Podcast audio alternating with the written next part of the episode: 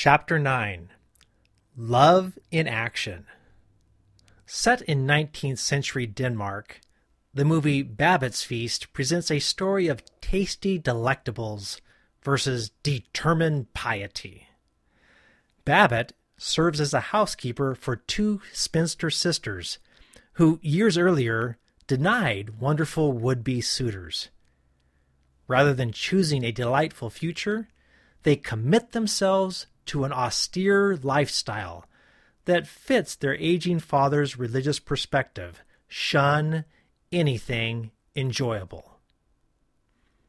As the years pass, the sister's father, the founder of a strict sect, dies, leaving the two sisters to maintain a practice that attracts no one and encases them in a dying set of beliefs which will soon be buried.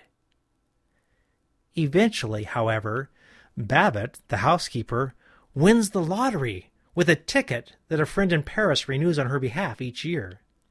She spends her entire winnings preparing a feast in honor of the founder of the sect, which creates a dilemma for his followers. Should they enjoy the feast or turn it down, despite that it is being given in honor of the founder? Their answer is to compromise. They will eat the feast, but refuse to comment on it, lest they be caught up in something too sensual or even demonic. However, Babette's feast breaks down the barrier. The sumptuous food, served in a full banquet setting, opens the door for reconciliation, revival, and true community.